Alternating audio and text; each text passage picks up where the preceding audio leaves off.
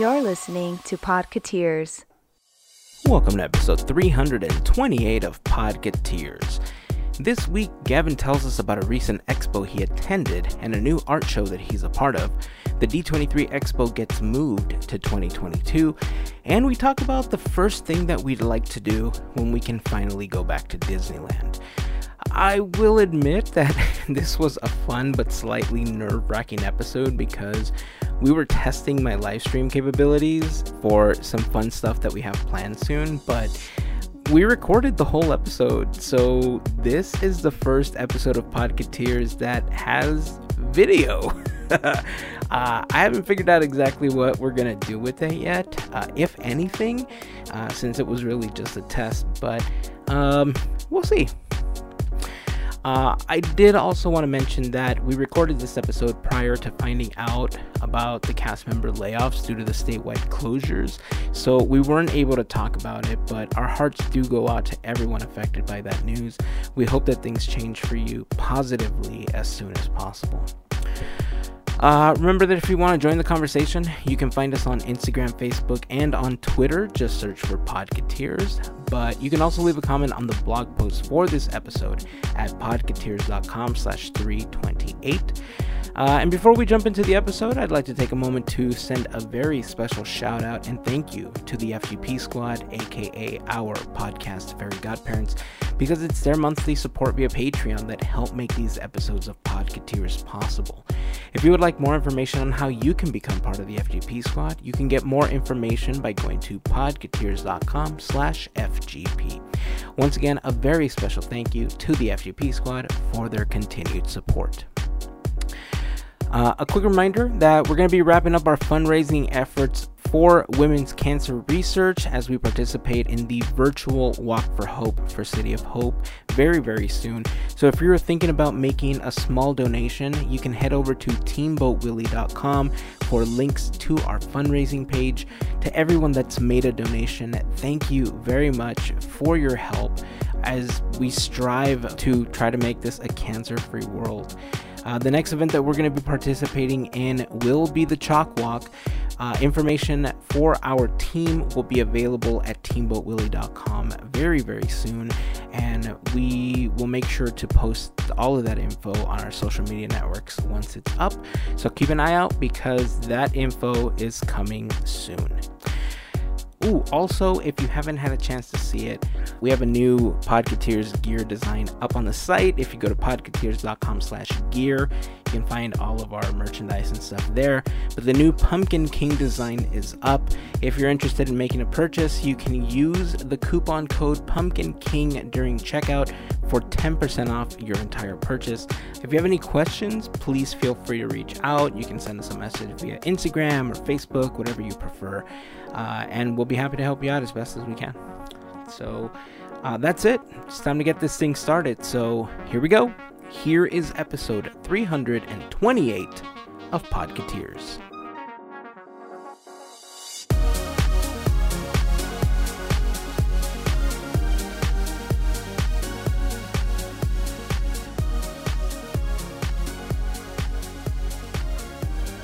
Hello. Can you hear me? I can hear you just fine. Right on, man.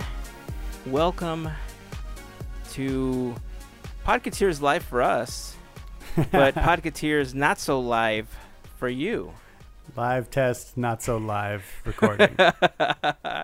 uh, yeah, this is super fun. Uh, I've been kind of messing around with this broadcasting software that uh, that we've used in the past that I use for like the F G P happy hour calls and stuff like that. But mm-hmm. I've really been wanting to do game streams, and I just kept getting these horrible audio loopbacks, and uh, I've tested a couple times, and every time that I did, either people couldn't hear me or they couldn't hear the game, and it was getting annoying.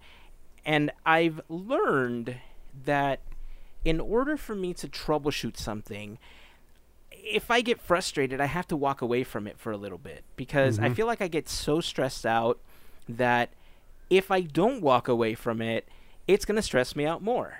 And in this case, it was just what the doctor ordered because Uh, I came back refreshed. I looked at it with a new set of eyes, still my eyes, but fresh in many cases. And uh, I was able to kind of look at it, you know, less stressed out. And I finally got it working. I'm so freaking psyched about this. Uh, this was this like crazy loopback that I wanted so that if we ever did do a live stream, we could um, like interview somebody and you would mm-hmm. still hear them, because that was the biggest issue. Like if we were live streaming, you could never hear the other person or the other people on the Zoom call. Yeah. And I think I finally got it working. Sweet. So I don't know when the first stream is going to go live. Uh, it'll probably be something that we test uh, on Patreon uh, first, mm-hmm. just to see how that's going. And uh, if it goes well, then we'll probably do an extended one. Uh, I do have a game stream that I'm going to be doing very soon, because uh, I want to visit Disneyland. You know, and I haven't been able to mm-hmm, do that. Mm-hmm. So I figured, you know what? Let's do it virtually. So I'm going to be streaming Disneyland Adventures. Uh, it's a game that came out some time ago, but, you know, it's a cute little game that was on the Xbox, on P C, a couple of other consoles. And I, I, I haven't played it in years. Uh, mm-hmm. it, it's very cartoony looking, but uh, it's family fun, let me tell you. Nice. And so I'm excited. I think it's going to be a fun time. Uh, it's not something that I plan on beating all in one sitting, so it's probably going to be something that we play over the course of several streams. Mm-hmm. And if it works out, then we'll probably do way more of those. Um, cool. But yeah, I've been I've been busy with a lot of stuff. I know you've been super busy. I got a couple of different shirt designs up. This one right here, the new yes. uh, this one I haven't announced to everybody yet. I think only a few people have seen it. I'm pretty excited cool. about this one that I'm wearing. Uh, the Pumpkin King design is finally up. Dude, that one is so sick. Thanks, man. Thanks. uh, yeah, that one, I- I've been working on that one for a few weeks now, and it's gone through probably a dozen versions before I landed on that one that I was truly, mm. truly happy with. Nice. Uh, and it's interesting for me to see something like that and finally say, oh, yeah, that's done. Yep. This is good. You know, I, I don't really ever say that. So the fact that I felt that that was the case here, man, I was super freaking psyched. So I'm that's pretty awesome. happy about that. Very um cool. Dude, uh, there there's so much stuff that I want to talk about with you. Um, you know, we've talked about Disneyland Adventures. Uh, there's there's a there's a question that I want to ask you about Disneyland later in this episode. Okay. Uh, and if you if y'all listening want to play along as well, uh, you know, we can't really go to Disneyland. I know I talked about doing Disneyland Adventures and we're gonna go virtually and stuff like that, but since we can't go right now, what are the first three things you're going to want to do when you can finally step foot into the park safely? Mm-hmm, okay, mm-hmm. that's it's been on my mind for a while now, and I've been trying to figure out, like, am I going to run, you know, to this? Am I going to that? Am I this? Uh, so, yeah, we're going to talk about that later in the episode, but I want to play a little catch-up with you. Uh, I haven't seen or, or talked to Gavin in, in a couple weeks now, because he, he's got some exciting news about some things that he's gone to, a show that he's a part of, and we're going to jump into that. But before we do, can I just tell you, I'm super freaking excited, because according to my shipment notification, mm-hmm. on Friday of this week, I'm wow. getting a new toy. No, what is it? Oh, yeah. It's the new Haunted Mansion board game. No way. Yes, I pre-ordered this so long ago, yeah. and I've been so psyched to get it. It looks like they're shipping it a little early, if I remember correctly. I think there wow. was... Uh, that's cool. Yeah, I, I don't remember what the exact date was, but uh, I think it was closer to Halloween originally. Mm-hmm, but mm-hmm. Uh, I don't care. I'm getting it early, and that's all I care about. A uh, yeah. little difficult to play without people. I mean, I'll be able to play with the family here, but mm-hmm. uh, like I've set up, oh yeah, dude, this setup is gonna allow us to play the the what is it called? Geek Up, or what? What is the game called again? Oh, Geek Out. Um, Geek Out, yeah. Yeah, Geek Out. So we've been promising the F G P Squad to play Geek Out, but with all the stuff that happened in the last month and a half, uh, it, it just, the timing was off. You know, we there was, you know, personal mm-hmm. things and matters that we had to attend to, unfortunately. But um, I'm planning the, the next call, and there's, there's two things that I want to do. I just want to put it out there before we continue. Um, on the next F G P Squad call, um, we're either going to do Disney Geek Out because it's something that we promised that we were going to do, mm-hmm. or I've been itching to play this game that's gotten super duper popular over the last month or so, and it's called Among Us. Have you heard of this game? I have not. Okay, dude. I'm I'm kind of obsessed with this game without having ever really played it. Okay. So the entire premise of the game is, uh, first of all, it's available on P C. It is available on iPhone and Android. Uh, if you buy the full version of the game, I think it's like five dollars on P C and like two dollars when you buy it on your phone, uh, either okay. iOS or Android. Mm-hmm. Uh, otherwise, you just get ads in between game levels or something like that. So mm-hmm. technically, you could play the full game without ever having to pay for it. You just get mm-hmm. annoying ads every so often. Yeah. Um, but the entire premise is that there's a group of up to ten people, I believe, and one of those people is what they call the imposter. And the imposter, their goal is to go around and kill everybody else without them finding out that you were the one that did it. And so there's all these mini tasks. You're like on these spaceships and on these planets and all sort. Like I think there's three different levels that you can play, but there's the, all these mini tasks. Like you have to restore oxygen, you have to repair an electrical panel, and so every team member has specific tasks that you have to do while you're trying to avoid getting killed if you're not the imposter, and if you are, you have to go take care of business for for yourself. And yeah. the whole premise is to try to it, – it's like a little whodunit, mm-hmm. but you're running around with people. And you can't talk to anybody. You can call these emergency meetings if you happen to walk in and see that something afoul, you know, it has happened. Is that how you would say it? Something afoul has happened? No, that's not yep. how you would say it. Yeah, is no, it? I okay. think so, yeah. Sure. Maybe I'm just so excited. I don't even – I can't English right now, okay? Um So yeah, so they, there's. I'm. I'm just telling you. I'm so excited about this game. So I'm gonna nice. give everybody the option. When we get to the next call, we can either do Geek Out or we can do Among Us. Uh, I am planning to do a public Among Us for anybody that just wants to jump in at some point because I just mm-hmm. think it's super fun. Uh, I've realized that I don't even care if I win the game because even if you die, you still play because oh. I'm. I. I mean, I've.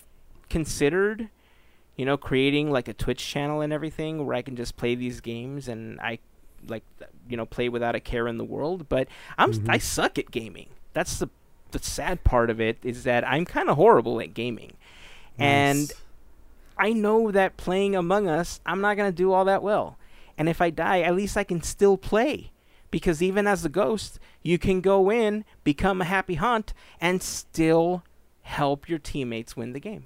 Oh, really? Yeah. So that's even cool. if you're out, you're not completely out. And that's mm. kind of what I like about the game, that you're not, you know, y- you can still play and you can still have yeah. fun regardless. Yeah. So anyway, nice. just putting it out there. That's on the table. That's going to be coming soon. Uh, so yeah, Haunted Mansion game, super psyched about it. I don't know if there's a way that we can do that one virtually, the way that I mm-hmm. set up the virtual board for Geek Out. But if there is... hell, we'll play the Haunted Mansion game virtually, too. I mean, if, if y'all are okay awesome. with me rolling a die for everybody, I don't even care. I'd do it. Yeah, yeah. I'd do it. I'm so for this right now. Um, I just, I'm looking at myself in the video, and I'm super glistening. It is so hot in here, man. I got lights and everything. Uh, I'm, I'm glistening, and I, it doesn't feel comfortable. I'm just going to put that out there. Uh, anyway, uh, I want to start out with uh, this awesome news about a little show that you're a part of, man. Yeah. Uh, Dude. Super excited, super honored to be a part of it. Um, uh, Instagram friend um, of mine, uh, who actually is friends with uh, Melissa as well, um, Clark Silva, is curating an exhibit And the exhibit was supposed to open this past weekend um, at Cal State Fullerton. Um, and it, what it is, is the two hundredth anniversary, like, celebration and um, historical exhibit of The Legend of Sleepy Hollow by Washington Irving.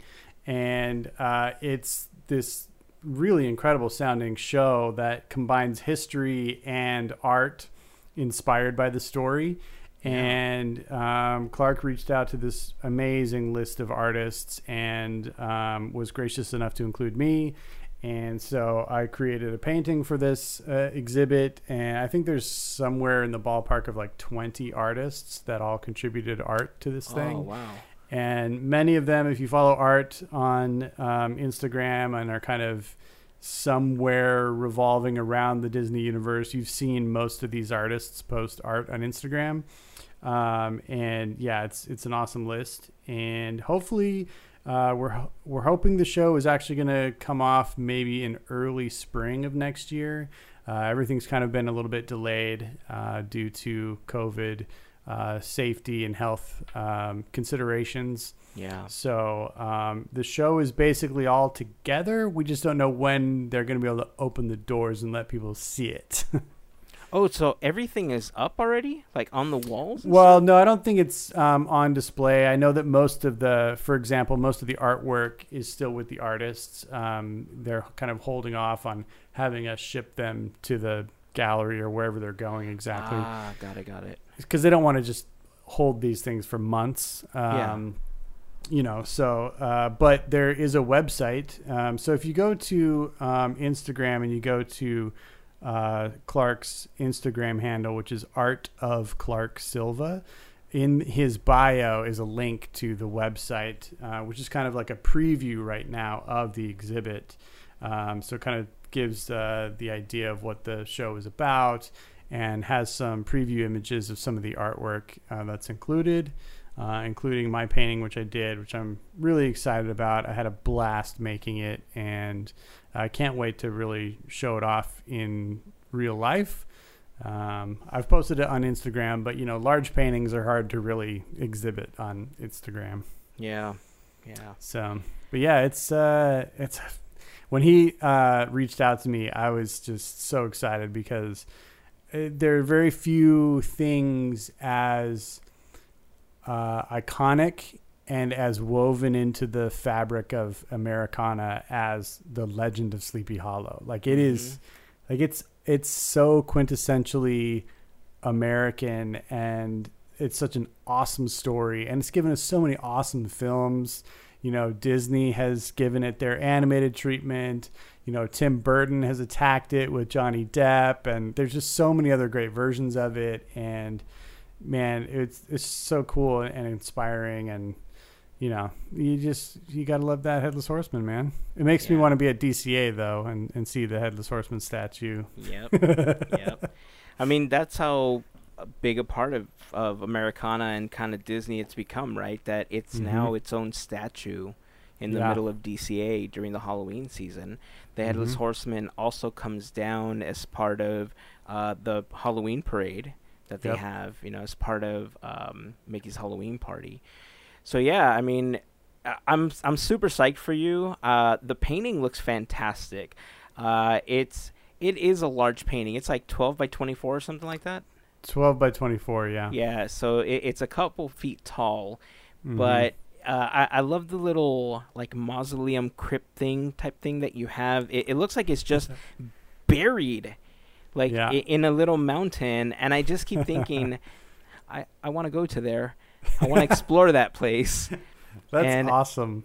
It, it's so crazy, especially considering that, I don't know if I told you this. I know I've talked to a couple of other people about this, but in the last month, uh, I've started watching Uh, I've become kind of obsessed with YouTube videos where people go ghost hunting and stuff like that. Oh, okay. Yeah, yeah, and yeah. And for the most part, I mean, they're all going to the same places, and I kind of know mm-hmm. which ones are supposed to be haunted and which mm-hmm. ones aren't. And I've, when I used to watch Ghost Hunters when I was younger and all these mm-hmm. other paranormal shows, I, I, I got pretty good at figuring out and calling out you know, when something wasn't legit. Mm-hmm. And when I'm watching these videos, it, it's weird because half my brain is like, yeah, no, that's the pipes, dude. You, you don't know what you're talking about. Oh, yeah, that's a car coming by. Oh, yeah, that's this. And there's sometimes where I'm like, ooh, I wonder how they digitally did that. Mm-hmm. And then my my brain for some reason breaks and I don't, I don't know. I've been, it sounds weird to say, but I've been retraining myself to be able to enjoy these movies and horror movies again, because nice. I started critically thinking about a lot of them and scientifically, like, how can this be happening? That mm-hmm. I started approaching everything with that view. And look, if yeah. you're trying to debunk stuff, that's great. But if you're just trying to enjoy a horror movie, it makes mm-hmm. it really hard, because then you're like, well, science says that that's not possible. And that's not fun. You know, that's not fun. So I've been kind of like retraining myself and letting myself get lost in the videos at times. Mm-hmm. And I've been having fun watching them. And uh, I, I'm kind of in that like phase where uh, some of the more urban ones uh, and some of the like lesser productions I feel are the the ones I enjoy the most, because mm-hmm. they're like going into a cave, and it's not like in the blah blah blah hotel that every other show has already covered, right. you know? Right. Um, and there's this one place uh, here near where I live called Zelda's Tunnels that I've always been fascinated with, and uh, I'm, I want to research it a little bit more, but uh, yeah, I'm, I'm telling you, I've been enjoying it, and as soon as I saw your painting, it kind of like put me in that mindset. I was like, ooh, I want to explore there. I want to go there and see what I find. Yeah. So it's a That's super cool, cool painting. So well, yeah. I, I appreciate that, because that is always one of my favorite thing, or that's always one of the key characteristics of a lot of my favorite paintings, is there will be some segment of it that makes you want to look around that corner or go down that pathway or like explore that thing that you can't quite see. And so I'm always trying to create, you know, spaces that make people want to walk around in them. So I, I do, I really appreciate that. Yeah, man. I, I, I've, I've seen that trend in a lot of the stuff that you do, and I personally appreciate it as a viewer. Uh, I think one of your recent architecture paintings, uh, it reminded me so much of the Monsanto house, because it had these like crazy hard yeah. lines, but it was all glass. And I just kept thinking, like, man, that belongs in Tomorrowland. That just needs to be in Tomorrowland. And I don't know how we get it there, but it's got to go there.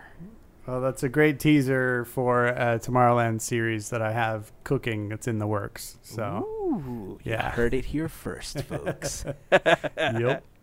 Fantastic. Um, well, I wanted to ask you about uh, something that you recently went to, because I was curious mm-hmm. about how how it was and everything, uh, which will lead us into our next conversation as well. But uh, you recently went to Lightbox Expo, right? Yes, I did. And by went to, I mean I turned on my computer at home and experienced it virtually. uh, and that's all that they had offered. It was a purely virtual expo. And so for those people that don't know, Lightbox Expo started last year. So last year was the first iteration of it, and I attended it, and it made a ton of waves in the creative community, because it basically was the first time in a long time that there's been this purely art-centered expo that was really centered around the entertainment arts, film, T V, comics, illustration. Like, it was this pure thing, and people just loved it. I went and I just ate it up. It was amazing. But like any trade show, it, you know, you had to kind of pick and choose what panels you wanted to go to, and and then you had to line up for those and hope there was enough room for you to get in. You know, we've all been to trade shows. We know what that yeah. game is like. Well, this year, you know, as we are in this new weird world where social distancing and public gatherings just prohibit the possibility of a real trade show, they decided to do it virtually. And I gotta say, I am one hundred percent on board with the virtual trade show. It was incredible. It was so, so cool, because unlike D twenty-three Expo or WonderCon or DesignerCon or Comic-Con or whatever you want to go to, you could watch and see everything you wanted to see. I went to nonstop panels for eight hours a day, three days in a row, and got to see so many things, ten, twenty awesome. Times more than I ever would have been able to see if I was there physically. It was so cool. They had all kinds of virtual interactive uh, venues set up for various shows. So, you know, you could send questions directly to people who were doing demos. There were panels that um, you could interact with. Some of them were Zoom meetings. Some of them were live on the website. Some of them were uh, Instagram Live. Like, they really used every platform possible. And it was incredible. And all I could think the whole time was about how many panels and shows I missed at the last D twenty-three, and how if they had a virtual option, I would one hundred percent do it, uh, because I got so much more value out of it this doing it this way. I can't even tell you. I mean, you know, the one drawback is you do kind of lose that chance to personally connect with an artist at their booth, yeah. or, you know, running into somebody at the expo. And for a lot of people, that's kind of what it is, that kind of dynamic, you know, who you're going to run into, who you're going to meet kind of thing. Yeah.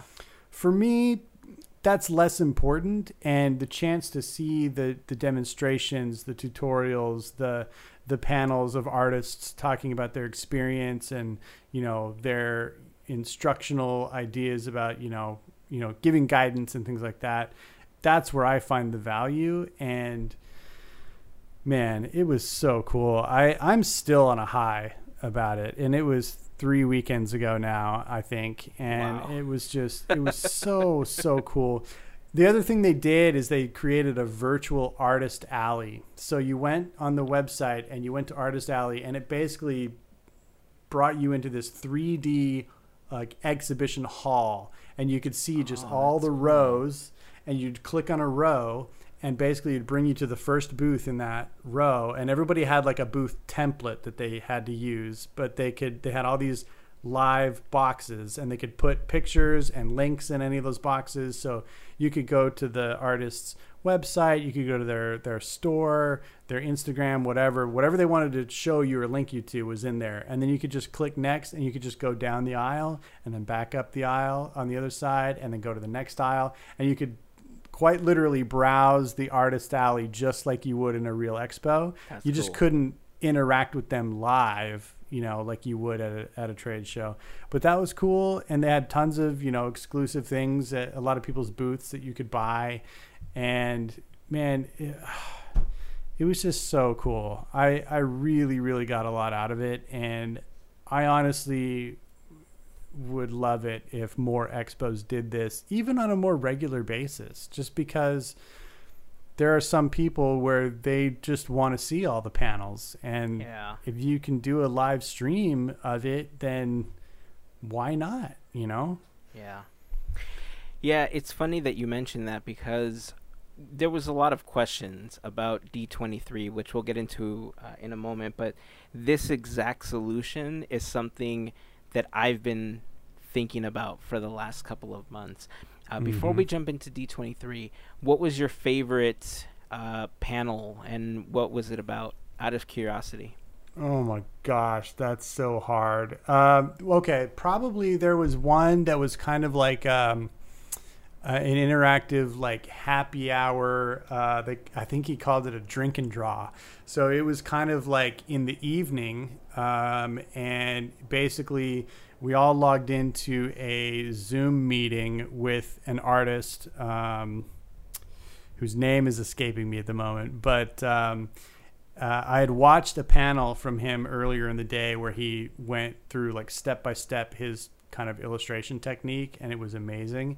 And then, so it was cool to jump into this thing later in the evening, and we all basically like, Like he took like shout outs from the crowd, like, okay, name a place. Let's, let's find a place. We're going to go.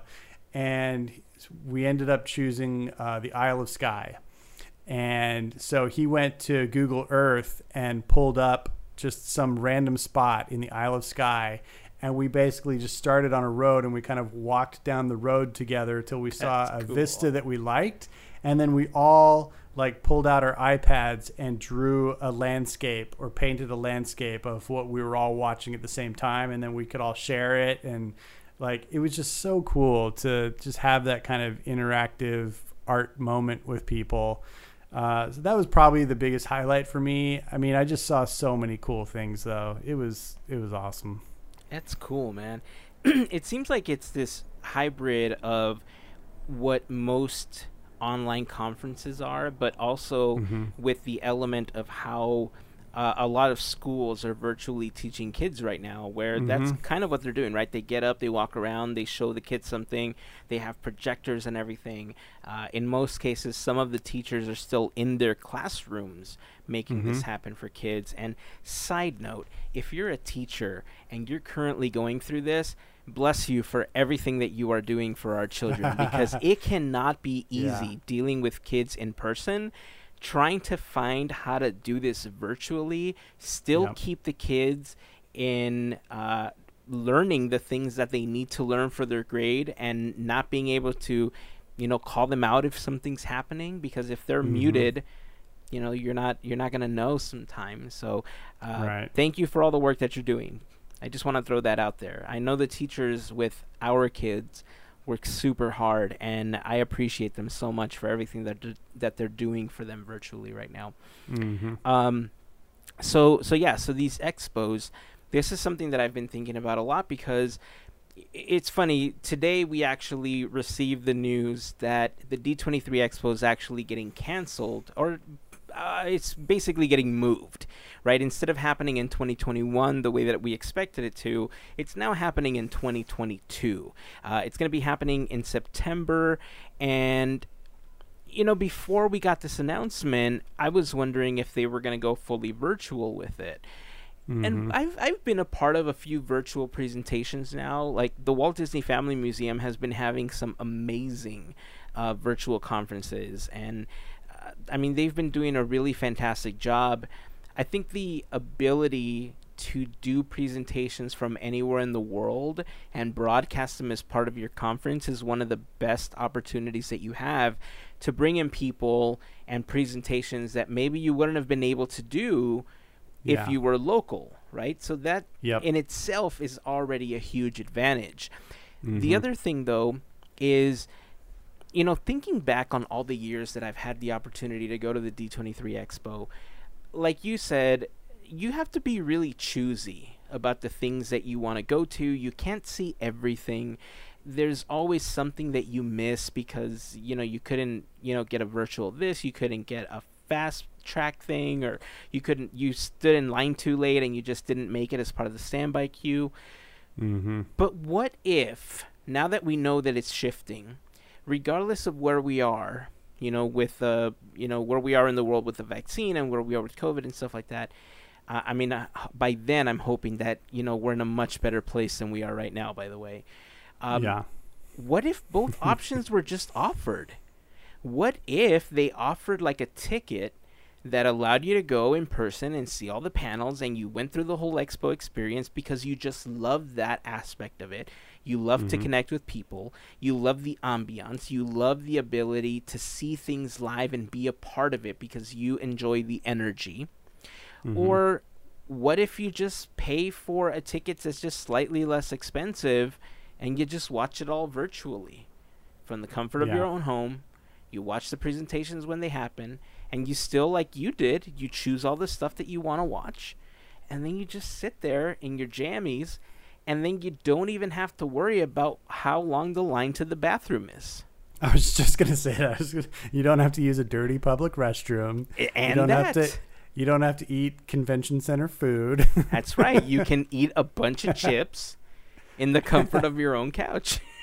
yeah, uh, you know, the, it, it's it's really interesting because, you know, my like I said, the thing that I thought of during Lightbox was, oh my gosh, if D twenty-three was virtual, I would absolutely do a virtual option.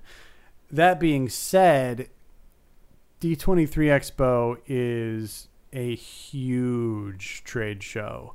with yeah. a m- massive attendance. And if you open that up to the world, that's going to be, you know, I mean, think of the thousands of people that are in the the Parks and Resorts panel every year, and the the big movies panel that they do, or the Legends ceremony. Uh, I mean, imagine that a hundredfold. Trying yeah. to, I don't know, I don't know if it's too big to be streamable. You know, I don't know what those numbers mean for the the people putting it on, yeah. or if everybody is just relying on their own bandwidth and that's all that matters. I don't know. I don't know the technical side of that, but that would be my only concern for them to be able to pull it off. I can tell you that I've been to every expo except for the very first one in two thousand nine. Um, and, and granted, I've said this before and I've felt this way before. Um, but I feel like I've been to so many, and there are enough portions of it that seem rather samey from expo to expo that I don't feel like I would miss out on a whole lot, um, by doing a virtual uh, ticket. You know, I, I was particularly a little underwhelmed with the show floor this last year.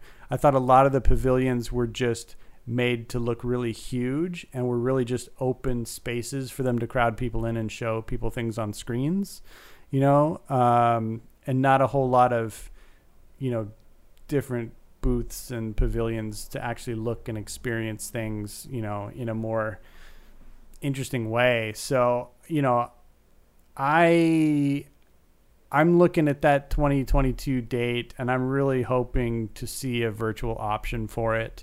Um, I don't know that I will be, one, all that motivated to go to another D twenty-three Expo when it, it you know, I've been to whatever it is, six. Uh, you know, I, after a while, it's the same thing year after year, you know. Um, but also, two, I I don't know that I'm ready to put myself in a space with wall to wall people, you know, just crowded into a, you know, one room together like that. I, I just don't yeah. know if I'll be at that comfort level yet, you know? Yeah. So I don't know. It's all very interesting, uh, but I, I'd be all on board for a virtual uh, pass. Yeah. And of course it goes with the, like I said earlier, you mentioned it now, that I'm hoping that by then we're in a much better spot than we are now. You know, sure. there there seems to be a lot of technical advancements happening that I'm hoping that by the time we get to that expo, we'll feel completely comfortable to be mm-hmm. with other people in the same room again. Because, mm-hmm. you know, even after, like now, we've talked about this before, where it's going to be a while. Like, I'm fairly comfortable with a few people, you know, around me, and especially if we can social distance and stuff like that. Uh, we've seen a lot of our friends, we've seen a lot of um, our listeners go to Downtown Disney, they go, you know, to eat, and, you know, they're experiencing all this stuff, but they're doing it very responsibly. You know, I'm I'm watching their videos, I'm watching, I'm looking at their posts and stuff, and they're sharing these stories with me about their mm-hmm. experiences, and for the most part, it's very positive, and that's great. I'm glad that they're comfortable. I'm glad that they're being responsible. But the, the expo is a different story, right? If mm-hmm. that was happening six months from now, I, I would think about it twice. You know, it, yeah. it's not something that I would take very lightly. But a year mm-hmm. and a half to two years from now, that's a different story. I'm hoping that by then this will all be sorted out. We'll be in a much better place. And then we'll be able to enjoy each other's company and do that thing called handshaking or hugging again, you know, or uh, breathing around each other again, right? You know, right. all those things we used to do back in the olden days, sixteen or so years ago, back in January. Mm-hmm. Uh, you know, I miss those things, and I miss going to the park and being with my friends and everything. So, sure, yeah, a virtual option for D twenty-three is something that's very, very appealing. And mm-hmm. even if it wasn't one hundred percent, splitting it and allowing people the option, uh, you know, going into twenty twenty-two, uh, even into next year, I think Disney's going to be looking for a lot of ways to make up for the lost Disney year, which is mm-hmm. what twenty twenty has become, right? Sure. They've lost a lot of money. Uh, they you know, some of the things that we've been hearing and seeing with, you know, Mulan and stuff like that hasn't been great, you know, so they're going to be looking to make up a lot of this money. And when you think about the expo, there's a lot of people that are very upset when you cannot buy a ticket because the convention center itself has a maximum capacity. There's mm-hmm. only so many people you can legally allow into a building before it becomes a hazard. Mm-hmm. And if you have the option of doing it virtually, whether you wanted to or not, you know, that's great. They can make mm-hmm. up a lot of their money that way.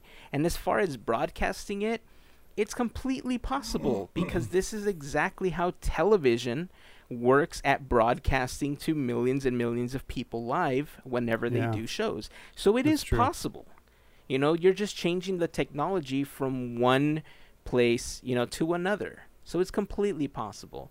And Sweet. Aside from that, the idea of uh, I, not just attending the presentations that you want to see, but getting possibly one of the best seats in the house oh, is yeah. so appealing. Like every time yeah. that I've that I've gone to these presentations, I've gotten what you can call decent seating, but I've never mm-hmm. been like up front and center, right, to see right. some of these things. And I mean, if I could have had Robert Downey Junior just like sweat on me a couple times, that's not a phrase I could say now and just be like, yeah, that has to happen.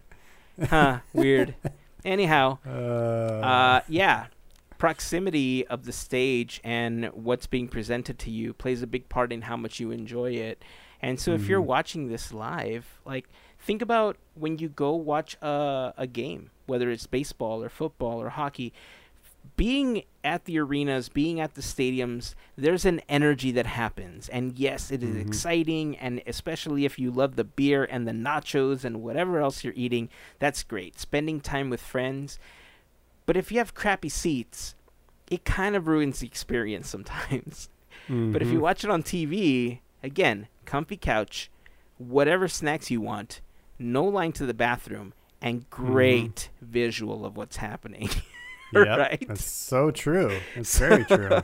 So we're going to leave that conversation there. We're going to ask you listening or watching, if you if we happen to put up this test video that we're doing, um, how do you feel about having either a completely virtual or maybe even a half virtual D twenty-three Expo? Is that something that you would do? Would you prefer a virtual version, or would you prefer going in person? You know, there's no wrong answer. You know, obviously mm-hmm. you prefer what you prefer, but I'm curious to see how many people would prefer one over the other. And then sure. if we get enough votes, Disney's going to be like, you know what? We saw the comments on the Podketeers post for that episode. We should just do it. I mean, we should. You know, that's interesting. We've never done an armchair Imagineering for D twenty-three Expo. That could be a oh, fun episode. Yeah, it would be. And I can tell you that three quarters of our expo floor would not be the Disney Plus booth. It was huge. You know, I was thinking about it. That's probably why it felt uh, less, you know, it felt less saturated with stuff this last time mm-hmm. for you, or underwhelming maybe is mm-hmm. a better word, because mm-hmm. so much of it was taken up by the Disney Plus booth, and then right across from it was the Marvel booth. The Marvel one was the same, which is the big like open theater basically. Yeah, and I think that was by design, because they really wanted to push especially the mm-hmm. idea of Disney Plus out, because it was the new service launching. Mm-hmm. So I'm wondering if that'll have such a big footprint next time, considering that, you know, it's going to be a couple years into its existence by then. Mm-hmm. Huh. Yeah. Interesting. Yeah. Uh, anyhow, uh, yeah, we're going to leave that up to you. You know, join the conversation over on Instagram, Facebook, or Twitter. We'd love to hear your thoughts on how you feel about having a virtual expo for D twenty-three, or if you'd prefer just doing it in person. Uh, we'll share mm-hmm. some of your thoughts on an upcoming episode. I want to give one footnote to this discussion before we move on real quick. Yeah. Uh, it's something that struck me uh, with something that you said. And it's the idea of, if it's virtual, then people anywhere in the world can attend. And, you know, we often think about our own situation, and, you know, you and I both live in close proximity to the Anaheim Convention Center. We can get there if it's, you know, only a live show, and it's no problem. But there are people in distant parts of the country or distant parts of the world that going to the D twenty-three Expo is still just a dream. Like they, they've never yeah. had that opportunity, but they could do it. At the very end of the Lightbox Expo, they, I guess they reached out, or they had an open invitation to send in a, a video like of your experience and what you thought. And it ended up being this amazing compilation of thank yous from around the world. Oh, people who were wow. just so touched and so excited and so inspired that they got to do this, because there's no way they could have come to California even without COVID. Like, you know, people all over the world, and they were just so grateful that they got to be a part of it. And I think of that too for the true Disney fans around the world, that they don't get to just hop in their car and go down to Disneyland or Disney World or, you know, whatever it is, you know, and they may not ever get to experience a Disney event live. And yep. if you if you open that up, I think that could be huge. And I think they would probably sell endless tickets to it. I mean, it's Disney. I'm telling you, man, I, I completely agree with you. If they want to make up for the lost Disney year, you're welcome, D twenty-three Expo. You're welcome, Disney. Cut mm-hmm. us in that check a little bit, or at least give us an access pass this time, because I'm not going to get into that one. Anyhow, before we go on, I just want to remind you that this episode of Podketeers is brought to you by the F G P Squad. The F G P Squad, of course, is an awesome group of folks and listeners just like you that help us out with a monthly contribution via Patreon. If you want more information on how you can become part of the F G P Squad family, you can head over to podketeers dot com slash F G P for more information. And, of course, to all of the members of the F G P Squad, we just want to send a huge thank you for your continued support. Uh, and for all your love, uh, I posted the Pumpkin King design to the F G P Squad first before I posted it for anybody. And there was a few comments on there uh, expressing how much they enjoyed it. And that made me feel good. You know, I think the artist side of me still needs a little bit of, of that adoration every so often. Of that, course. You know, we all need validation. Yeah. You know, it vindicates yeah. how hard you worked on something for so long. Mm-hmm. So for sure. Thank you. To for all of the comments, and thank you for all your feedback and just being a part of the Podketeers family. Uh, so uh, I I talked about this earlier in the episode. You know, Disneyland obviously still closed, and you know Josh D'Amaro has been in California for the last week or so, and he has essentially pleaded to the state of California and the governor to reopen the park, basically saying it's time, we need to get back. Uh, I I think, you know, we've we've talked about this, you know, a lot, and we've kind of shared how we feel about the whole situation. And it's a very difficult situation. You know, it's mm-hmm. I've I've concluded with I'm I'm kind of glad that I'm not the one that has to make these decisions, because, you know, on one hand, there's a lot of cast members that are out of work, that are struggling and need this job. That is the worst part of what is happening. But at the same time, it's not one hundred percent safe yet, you know, right. And if you can find a middle ground somehow, great. But you also don't want to put the cast members in a situation where they're being forced to do something that they don't want to do, you know, mm-hmm. but it, it's a it's a really weird and horrible situation that, you know, I, again, I, I'm, I'm glad I don't have to make those decisions. But I, I did start thinking, let's say that Disneyland was open.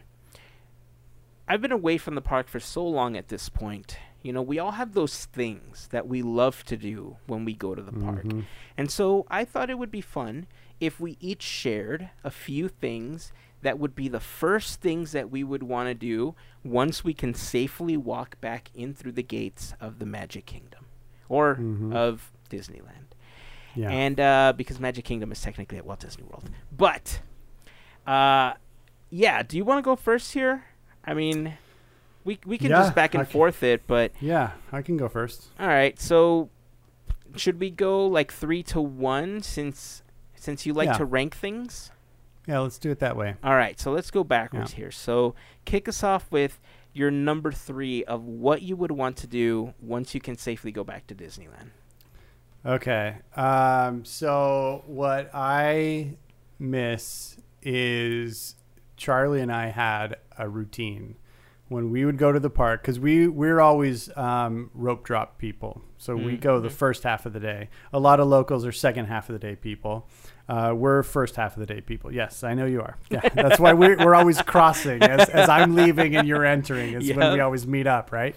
Uh, so uh, the thing that we would race to do, um, which is her favorite attraction, and you know it it still makes me happy that she finally got to experience the park and fall in love with it, or at least certain parts of it, enough to buy an annual pass and go with me all the time, uh, is uh, Guardians of the Galaxy. So what we would do is we would nice. re- we would get there right when the park opened.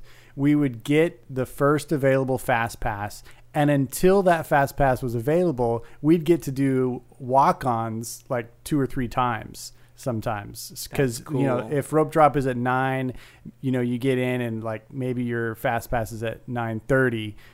In that first thirty to sixty minutes, I mean, it's like a five minute line. So we would just go on it as many times as we could right off the bat.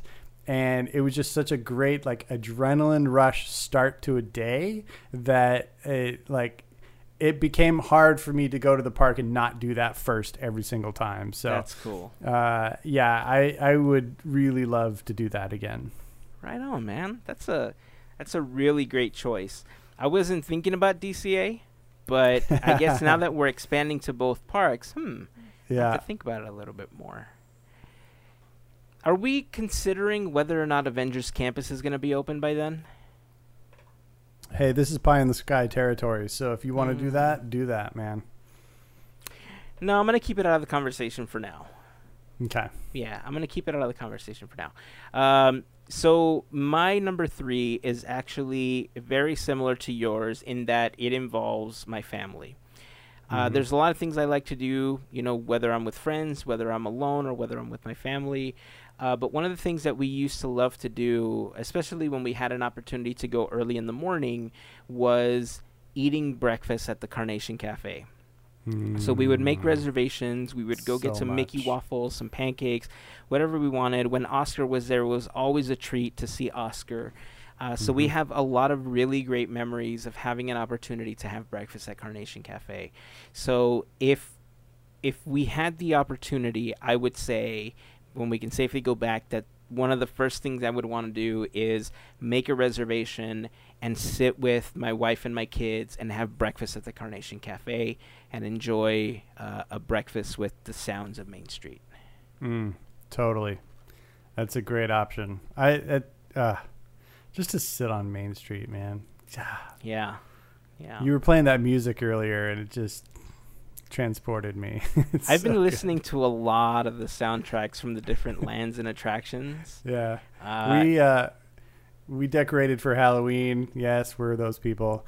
Uh, a couple weekends ago, and we played the uh, Haunted Mansion vinyl that we got from the Disney Music Emporium for like two and a half hours straight.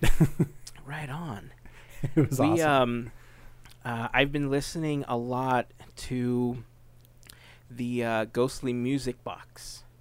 Oh, yeah. And uh, for those that are not familiar with the Ghostly Music Box, it's the music that's at Disneyland Paris at, at their version of Haunted Mansion, uh, Phantom Manor. But it's also the music that they use in the queue during Haunted Mansion Holiday here in Anaheim. Mm-hmm. Uh, you know what? Let me play it for a second. Which, Since do we... Have they done the holiday transition? Do you know if it's like in place? I don't know if they're going to do it. I mean, it'd be interesting to go through a holiday season like without it, you know? Like it hasn't happened yeah. in what, twenty years or something. It's oof, I haven't even thought about that. I don't want to get sad right now, Gavin. Anyhow, okay, this is the music okay. to the cue.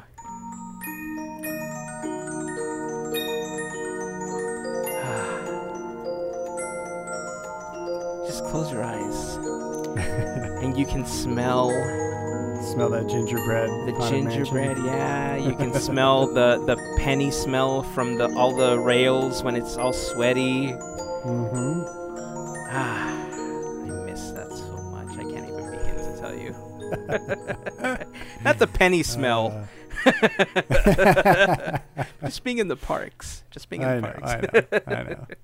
That's awesome. All right, man. Number two. Okay. Back to me. So, um, yeah, this is hard because, um, because of that first one and because, um, my favorite land is in D C A. I'm going to go D C A again. Okay. And, uh, and I'm going to say, honestly, just grabbing a beer and sitting on the backside of Flo's and looking at Radiator Springs Racers and the Cadillac Mountain Range and just soaking it in. Like, that to me is like one of my absolute happy places. And it's like a place that I feel every, like I, as, as soon as I feel like I've absolutely memorized every detail about Cars Land and specifically that vista, every time I sit down, I discover some new little nuance that I never noticed before. And That's I'm awesome. always impressed with how, how fully designed that land is. It impresses me every time I see it. And just, just that, just to sit there in the shade and hear those race cars go by and just see the vista, man, that's that's exactly what I do. I would do that for a, a whole afternoon, maybe a whole day. Where would you sit? Uh, so it, if you if you're looking at the entrance of Flo's, uh-huh. if you go around to the left, around the tables the patio, around the backside, right, yeah, the, okay, the patio yeah, yeah, yeah, that faces the mountains, you know, you know, in front of that road that leads you to Pacific yeah, Wharf. Yeah, yeah, yeah. Okay. All right. That's exactly where I That's was imagining. That's what I'm talking about. Okay. Yeah. Perfect. Yeah. So if you're looking out to the left, you can see uh, Ramones.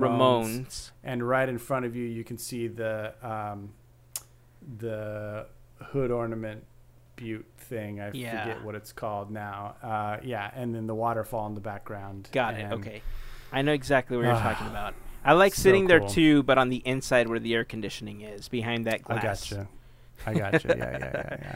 But I mean, there yeah. is there is a lot to be said about sitting outside, especially if you're there early enough. Where mm-hmm. I'm, you know, it's funny because I love being around a lot of vegetation, and so mm-hmm. I when I was younger, I used to take trips up like to the mountains and stuff like that, and just sit there, find a stream. And just mm-hmm. sit there and listen to the stream, breathe the fresh air, be around the trees and stuff. And I, it wasn't something that I shared with a bunch of people. It was just like me time, right? It was just something that mm-hmm. I used to do for mm-hmm. myself. And I haven't had the opportunity to do that in a really long time. And there were certain like alcoves inside of Disneyland where I felt like that was still possible.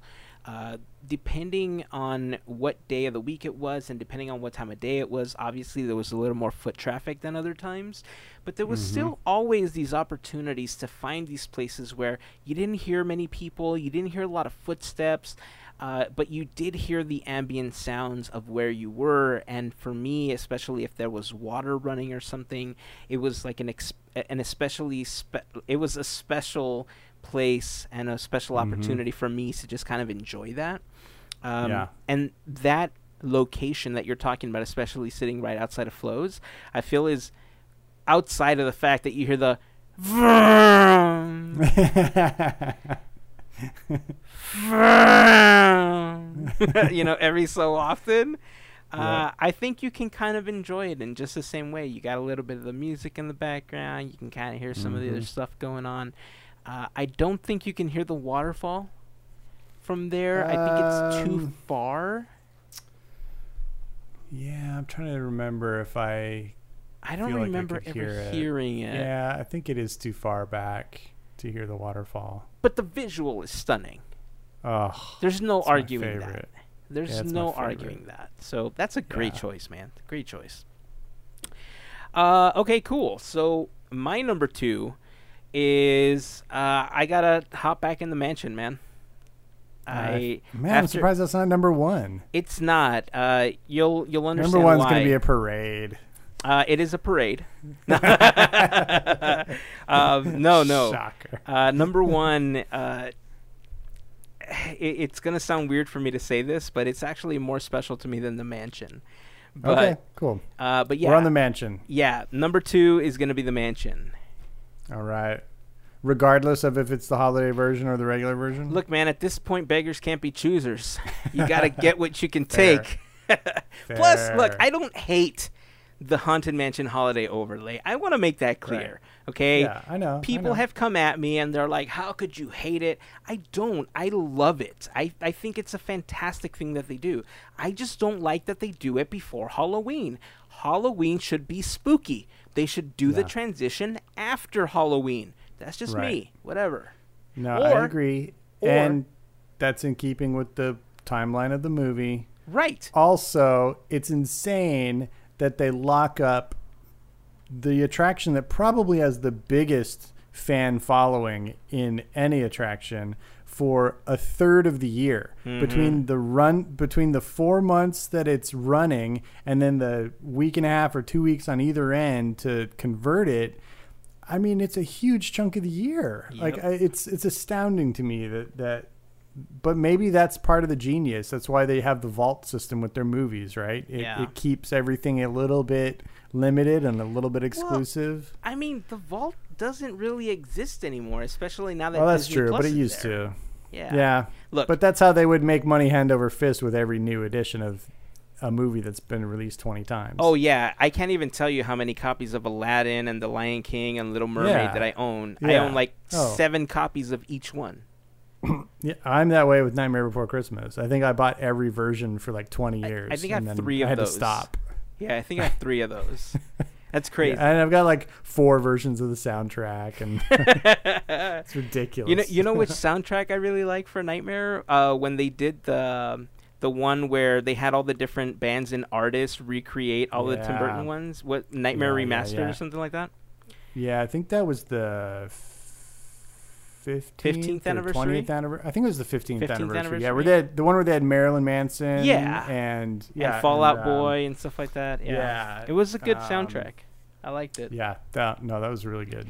Um, but yeah, that's my beef with it. My only beef with it is the fact that they do it before Halloween, and mm-hmm. this mm-hmm. actually goes back to a conversation we had a really long time ago, where I think that right where you load the Doom buggies, if maybe a month before Halloween, you plant a prop that looks like the Halloween tree, and off to the distance, the Christmas tree, you know, the ones with the doors that Jack goes in and mm-hmm. out of at the in, in the film. Like, if you kind of put the seeds that this is happening and you progressively change the mansion somehow, I mean, look, there's going to be a lot of coordinating, obviously, because, you know, there's a lot that goes into that overlay. But if they mm-hmm. found a way to do it so that, like, every night they added a little bit more, a little bit more until one, like, you show up in three weeks and all of a sudden it's decked out. That, I think, would be a better way to approach it. Forget about practicality, okay? Forget about having to close it to do everything. Why be practical? Right. Yep, yep, yep. All right, man. What is your number one? Well, it segues nicely. I'm just going around the corner, my friend. Uh, I want nothing more than to sail the seven seas with my pirate pals, and I would spend... I if I went by myself, I could imagine myself spending the entire first day back at Disneyland just riding Pirates of the Caribbean, stopping maybe at the Blue Bayou for dinner. Oh, uh, but, man. you know, like just making like a New Orleans day, like maybe do Cafe Orleans for lunch, Blue Bayou for dinner, and in between, Damn. just pirates, pirates, pirates, pirates, pirates. All right, That's I might join I you. I might join you. I just, I love that attraction. I never get tired of it. Uh, I love, it's another thing where you can ride it a million times and there's some detail that you've never seen before yeah. that you'll find, you know? And I just, I, I think it's a beautiful uh, storytelling attraction that transports you and you feel like you've gone somewhere. You've actually gone on a journey. It's still, to me, doing it better than any other attraction I've ever been on. Especially for the length and the detail. Yeah. It's just so amazing. Good, man. I love it. Yeah, yeah. I, I got to admit, man, I miss the smell of the bromine. Yeah, dude. I, I can't even tell you how much I, sm- I like. I, I smell it in my dreams. Okay, I wake up honestly thinking to myself, I, I was just there. I was smelling it. Mm-hmm, That's mm-hmm. how powerful those memories of that smell are. Like, I've been wanting yeah. to buy it online and just throw it in a bathtub or something, just so that I can smell it and be like, ah, uh, yeah, mm-hmm, that's pirates right yep. there. Yeah, mm-hmm. I dig it. That's awesome. Well, um, it, you know, I I thought about what my number one would be, and most people would have thought that Haunted Mansion would have been the number one thing that I would have wanted to do, just like you, like you said just a moment ago. But I think overall, one of the things that I've always loved to do at Disneyland is just sit down and people watch and soak in the ambient sounds and just the energy and the positivity that you feel around you when you're at Disneyland. Uh, it's it's the reason and the feeling of why I think so many of us consider it our happy place, or why mm-hmm. we've considered it our happy place for so many years.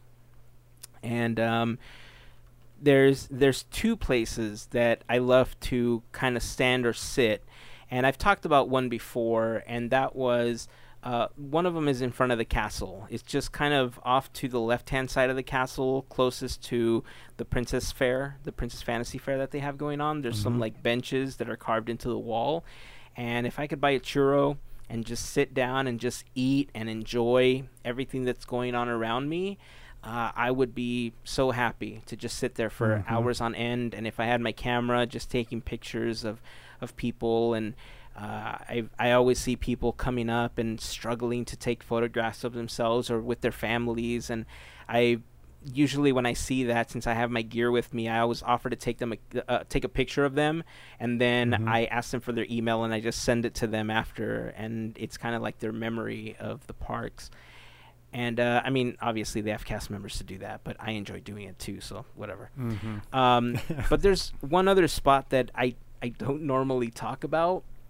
I don't know if you've seen this photo, but there's a there's a photo of Walt from when Disneyland was first being built, um, and he's standing on the stairs of the train station looking down Main Street, mm-hmm. and it's a it's a pretty popular photo of Walt.